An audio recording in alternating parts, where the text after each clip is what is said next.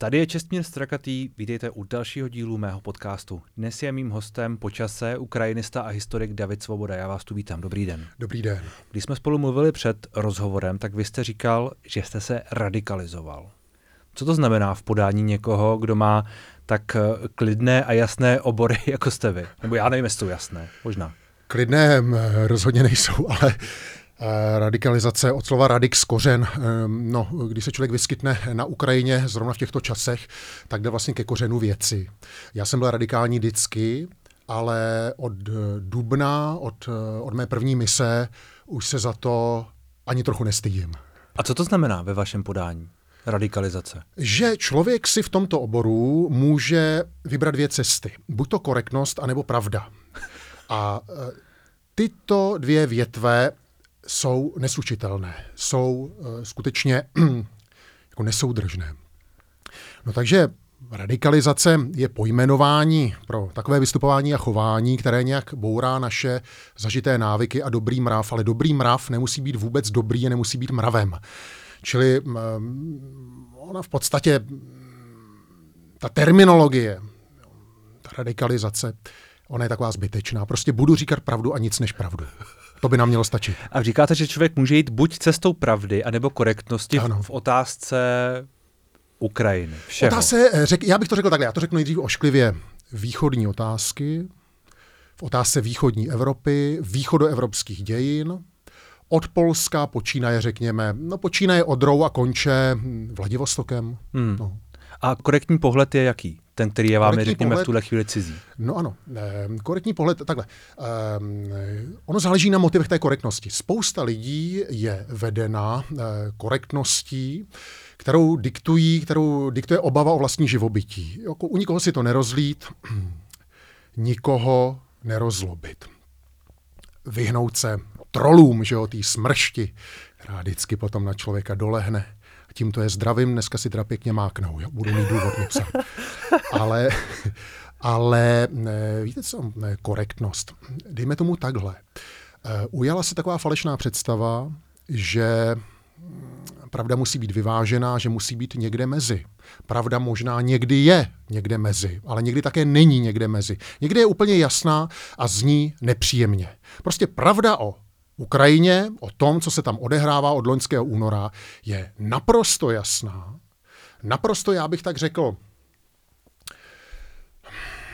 jako vůbec nemůže vybízet k nějakým obloukům, k nějakým řečnickým piruetám. Tam cokoliv nasázíme, tak se prakticky nezmýlíme, pokud bude smyslem a vyzněním našeho tvrzení, že Ukrajina vede spravedlivou válku a Rusko vede válku z těch nejtemnějších pohnutek.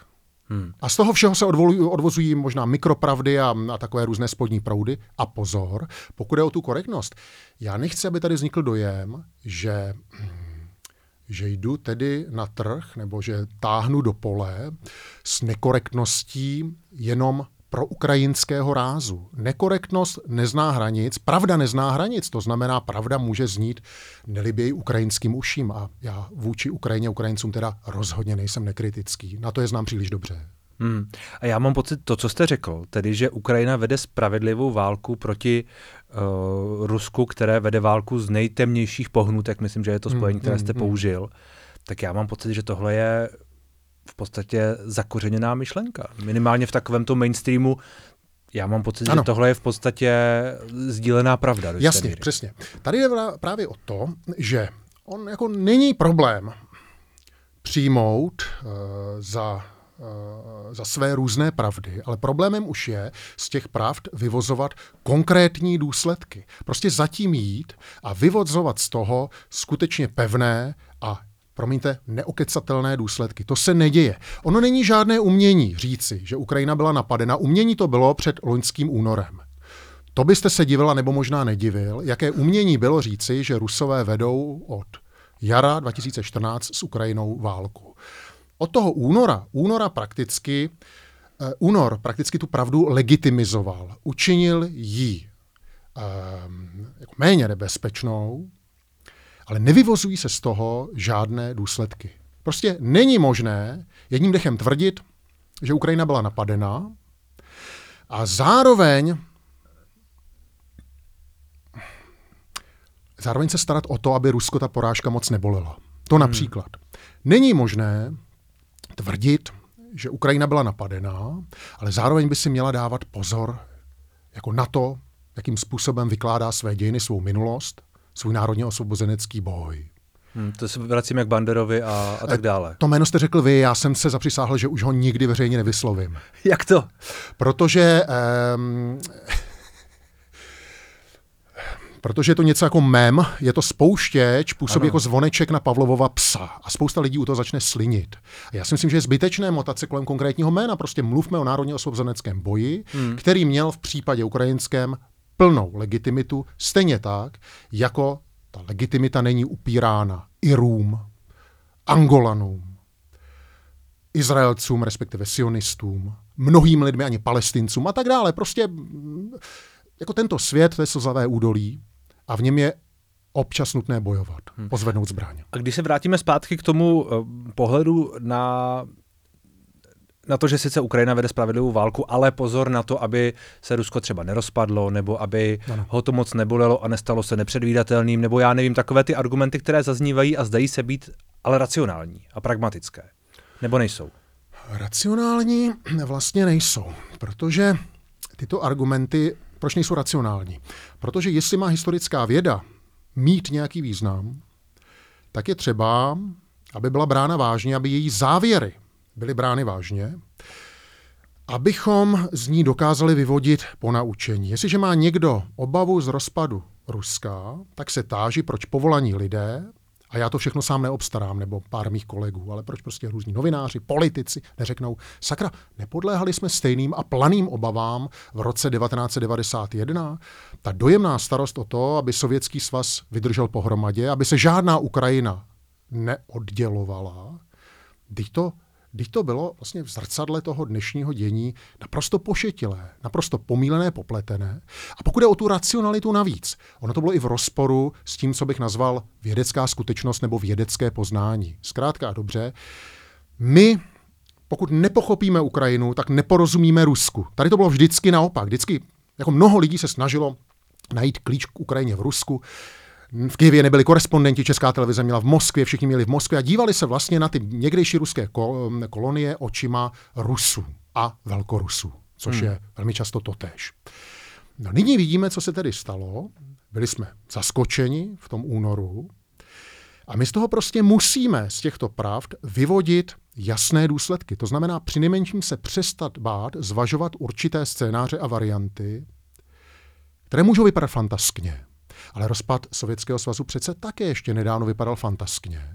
A fakt to nebyla největší geopolitická katastrofa dvacátého století, jak si myslí Vladimir Putin.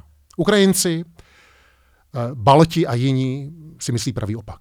No a když říkáte, musíme si připustit nějaké scénáře, tak to znamená třeba ten rozpad Ruska jako, řekněme, pozitivní scénář? Nebo... Já budu konkrétní, jo? Promiňte, že to vemu obloukem. E, takže nedávno Prigožin, že ano, ano. Spoura. E, já nevím, jestli o tom psala česká média, já jsem to ještě m- m- nestihl vše obzírat, ale m- ono se skutečně neví, že státy G sedm a potom vlastně nejvyšší místa té světové evropské západní diplomacie Ukrajině v těch hodinách adresovali poděšené vzkazy, nabádání a varování, aby v žádném případě nevyužívala této situace, tohoto zmatku k útokům na ruské území. Proč?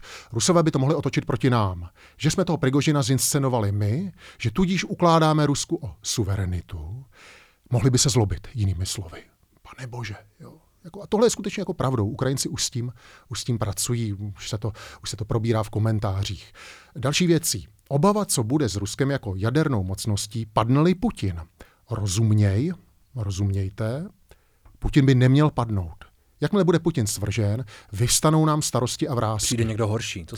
Samozřejmě, to, to se neustále omílá. Jo, hmm. anebo že se to rozpadne do nějakého, že nastane jaderný chaos. Malérie je zkrátka v tom, že něco takového zaznívá i teď po bezmála roce a půl války, která skutečně, jak už nazíráme, nemá, pokud jde o Rusko, žádné limity a nemá žádné kompromisní řešení.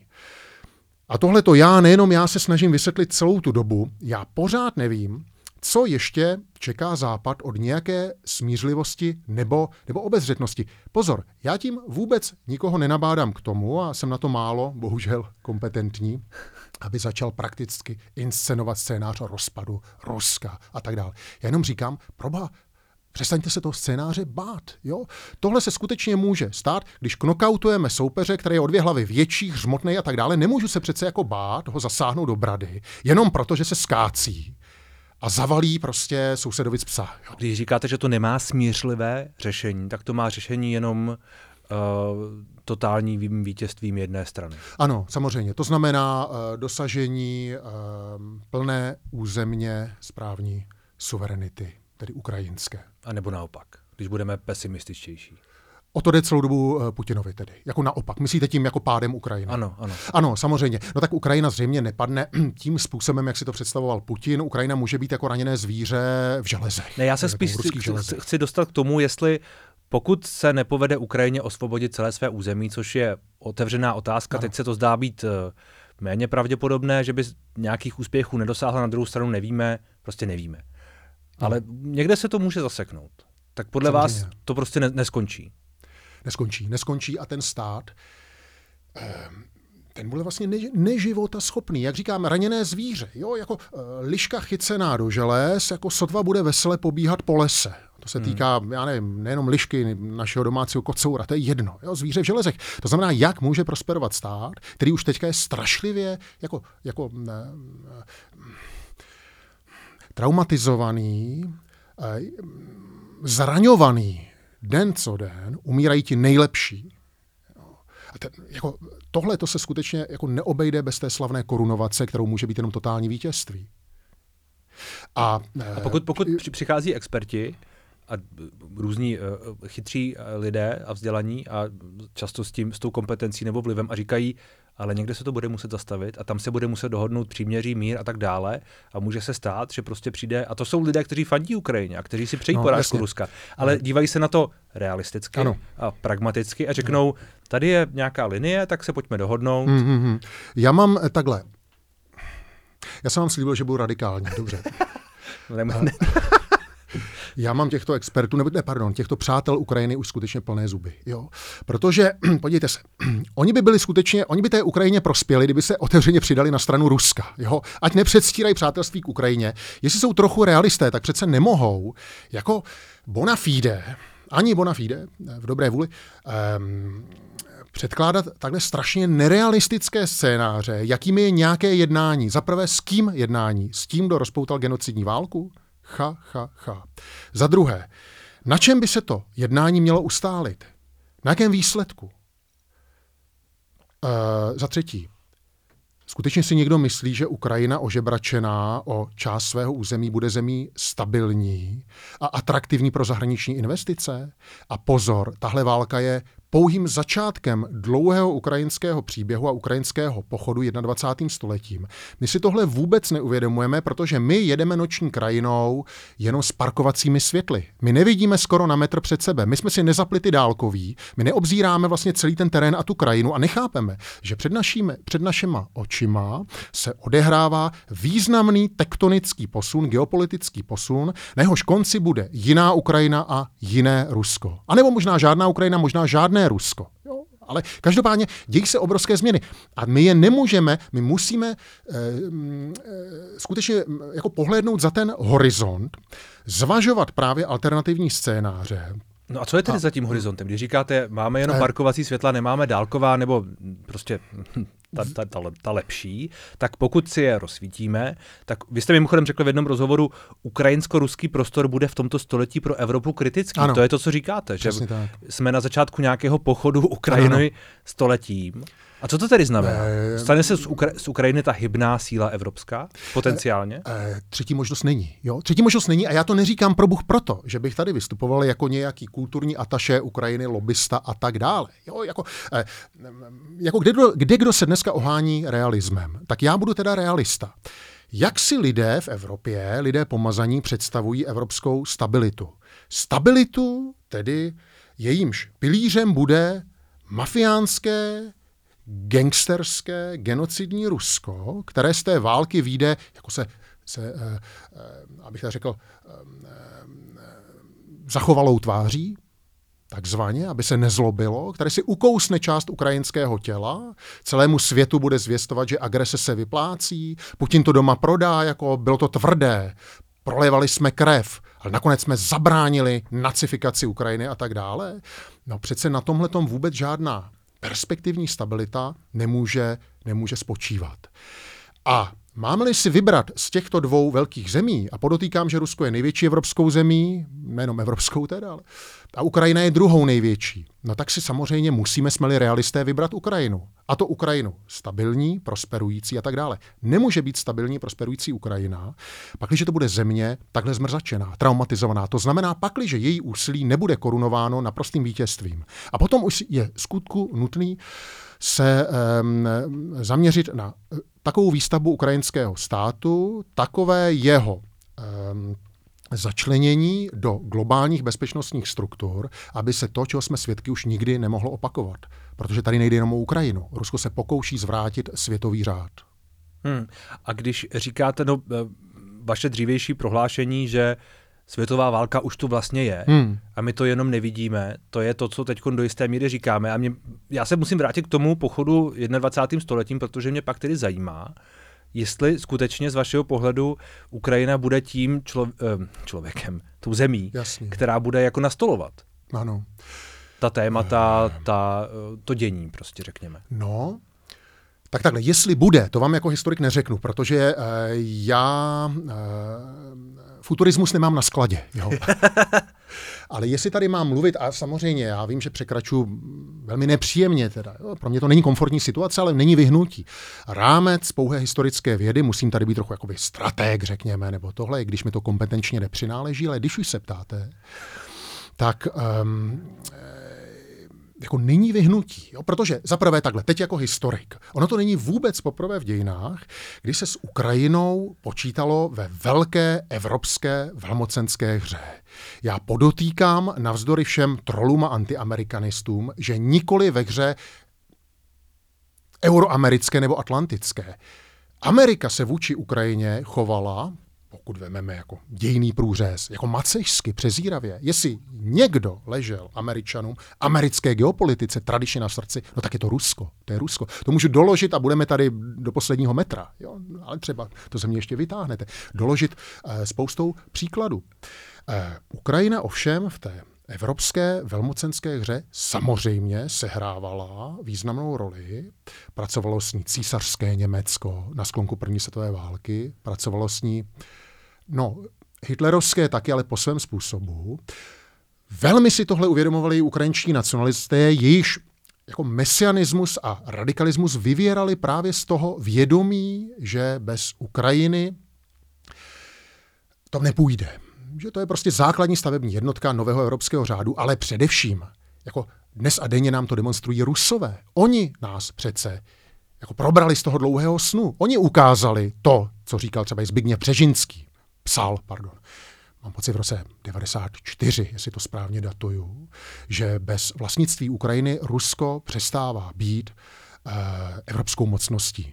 To znamená, ptejme se pana Putina, on nám to velmi hezky a názorně demonstroval a v tomto smyslu pro ukrajinistiku neudělal málo. A samozřejmě, abychom předešli naplnění toho temného scénáře, protože kdyby se Ukrajina stala državou Putinova Ruska, ono už se to nestane, tady jsem si skoro jistý, futurismus, nefuturismus, ale kdyby se bývalo podařilo to, s čím mnozí počítali loni v únoru, a Rusko bleskovou operací tu Ukrajinu ovládlo, no tak jsme v úplně jiné, já bych řekl dokonce nejen jako geopolitické, ale jako morálně psychologické situaci. Tady by se to strašně měnilo. To by mělo opravdu velký dopad na naše politické klima, nejenom na naše, utrpěla by výrazně prestiž západu a tak dále. Ta hra, ty kostky jsou dávno vrženy a nám nezbývá, než se k tomu postavit čelem a nesnažit se jako s osudem licitovat, hmm. uchlácholit ho a ukecat. Ono, když říkáte zároveň jediné řešení je vlastně totální vítězství, tak totální vítězství ale je potenciálně krvavé, krvavější, s potenciálně větším riskem, s potenciálně větším třeba i zapojením západu, řekněme, protože ta hra prostě může být složitá, za půl roku, za rok nevíme, co se tam bude dít reálně. A A to je všechno, co se prostě musí stát. No, podívejte, všimněte si jako... Protože, já se omlouvám, ještě dodám poslední větu, protože pokud pak budeme ve hře moralistické, řekněme, nebo moralizující, hmm. tak přece se tahle diskuze povede. Nebudou tam umírat, proč mají umírat další lidé, proč jich má umírat tolik a protože budou umírat a vy říkáte, teď už tam umírají ti nejlepší, protože ty zprávy slyšíme každý den, jak, nevím, sportovec, umělec, ano. filozof, já nevím kdo, prostě umřel mm-hmm. na frontě, tak to bude pokračovat. Aby nemuseli umírat jejich děti a vnoučata, tak je třeba Rusko definitivně odzbrojit. Parali- paralizovat. Neříkám odzbrojit, jako okupovat Moskvu, nebo já ten nebudu líčit tyhle scénáře, no bohatě postačí, když to Rusko bude prostě z Ukrajiny vyhnáno, včetně Krymu. Pak se můžeme bavit, co dál. To znamená, naprosté vítězství Ukrajiny je otázkou plně legitimní. A pokud jsme jako morálně legitimní, právně legitimní, jo, jako není možné dělat té Ukrajině totéž, co provedli nám v Mnichově, ovšem ještě s tím rozdílem, že Ukrajina se na rozdíl od nás bránila. Ona prolila tu krev. Jo, my ne. To je jedna věc. A druhá věc, pokud jde o ten realismus. Tady je zajímavý, s jakým jako útlocitem se hovoří o těch scénářích rozpadu Ruska. Pro boha, to není možný, to nejde. Rusko musí vydržet pohromadě a, a tohle. A nejenom jako směrem Ukrajině, ale my těmito ohledy netrpíme. No, tak, tak to tam někde počkrábnou, o něco přijdou, bože, to je to, prostě jako, jako pes, který si, já jsem se u těch želez, mysliveckou náladu mám dneska, jako ten pes, který si ukousne tu nohu, jo, aby, aby, z těch, um, aby, z té, aby z té železné pasti vyvázl. Ale um, to je tedy zajímavé, protože nám je vlastně jednota ruská, nám západu, nám dvěma třeba ne, ale západu, uh, dražší než územní integrita Ukrajiny. To je ten problém, třeba se k tomu právě ještě dostaneme jakožto k meritu věci, že západ se ani přes ty hrůzy, které se dnes odehrávají, nedokázal s tou Ukrajinou zžít. Já nepopírám, že Ukrajina sklízí sympatie. Ukrajina, světa. Ukrajina sklízí, sklízí i pomoc? Ano, sklízí pomoc. Finanční, ano. Nebo hmotnou? Ano, ano, nebo ale, vojenskou? Ano, ano, ano. Ale jako o sympatie tady vůbec jako nesmí jít. Tady musí jít o to. Takhle, já můžu pociťovat sympatie k opilci, který se skácí na ulici a evidentně vyžaduje první pomoc. Z té lidské a všelidské sympatie mu přivolám záchranku nebo mu sám pomůžu a tak dále. To je sympatie. A to není totéž, co, co prolnutí, stotožnění. E, to, že je lidem na světě a v České republice tady jako velmi, že jo, tady třeba před Čechy smeknout, ta charita, ta vlna, ono to jako opadá, ale je to asi logické, ale ta byla značná loni a pořád ještě je. To je prima, ale to ještě neznamená, že přijímáme Ukrajinu jako součást, abych tak řekl, své historické zóny, své historické esence, abych to řekl trochu jako lidověji. Zkrátka a dobře, to Rusko na té Ukrajině rdousí i naše dějiny. Abych to řekl ještě jako, jako, jako polopatěji. Ukrajina je součástí evropského historického prostoru, plně si osvojila evropské a proevropské instinkty, chce se vydat na demokratickou cestu. Já vůbec neříkám, že se jí ta cesta musí povést, ale minimálně ten první předpoklad splnila. Šíleně za to krvácí, to my jsme nemuseli. Za, já nevím, páté nebo za kolikáté, Ukrajina nechová int, um, imperiální ambice. To Rusko bude zřejmě vždycky. I když po Putinovi, dejme tomu, já se nechci pouštět do těch spekulací, ale přijde nějaký liberál. Za prvé, možná mu jako brzo naservírujou čaj s novičokem, anebo ten člověk sám, aby si udělal u Rusů oko, aby se jim vlichotil, tak začne provozovat imperiální politiku. My si nemůžeme myslet a předpokládat, na to je plno dokladů, že liberálně demokratické Rusko bude Rusko prosté imperiálních instinktů. Takže kdyby se to Rusko poněkud, řekněme, územně upravilo, hmm. rozhodně by to byla větší garance naší bezpečnosti. Ale kdyby se zmenšilo. No, kdyby se zmenšilo. Rozpad ale... Ruska je v našem zájmu. Rozpadu Ruska bychom se neměli bát a rozpad Ruska není o nic větší újmou na realismu, tak jak si ho představujeme, než zachování Ruska v současné podobě hmm. a nedej bože i se současným režimem. S tím tak trochu souvisí to, co se stalo teď o víkendu s tím panem, s tím panem Prigožinem a k tomu hmm. bych se ještě pak oklikou vrátil, ale musím se zastavit u toho, co jste zmínil na začátku a to je to, že vy vlastně jste připraven být pravdivý i směrem k Ukrajině, protože tam je co kritizovat, vyčítat no a tak dále. Tak co je tedy to, co vy v tuhle chvíli vidíte jako problémové na té straně, která je uh, obecně nekritizovatelná vlastně v médiích v tuhle chvíli, mám pocit. No, nekritizovatelná. A, a z dobrých důvodů možná. Eh, jako vlastně. eh, takhle. Eh. Každý druhý novinář, se kterým mám tu čest, mi klade a pokládá za nutné do toho svého portfolia zařadit otázku, a co ukrajinská korupce? Hmm. A co ten Bandera? Čili jako nekritizovatelnost já si představuji ale, jinak, jo. Ale, ale tohle to jsou takové jako to jsou takové ty věci, které jsou povinné, jakoby. Vy to no, mu, no jasně, ale ten novinář to musí odškrtnout a vy to ano, pak jako ale, nějak odpovíte. Vy samozřejmě budete nějakým způsobem uh, nechci říct slovo, použít slovo bránit, ale dávat do kontextu ty věci, čímž to bude nakonec pozit, ano, ano, pozitivní a tím je to jakoby. Já bych byl rád, kdyby bylo třeba povinné jako a co Rusko a fašismus, jo? Protože Rusko je fašistický stát. Jako naprosto jako sensu stricto. Jo. A já myslím, že tohle už taky, ale... No, není to mainstream. To má k mainstreamu sakravensky daleko. Jo. Hmm. To, to, no dobře, ale rozumím. Čili co je na té Ukrajině kritizovatelného?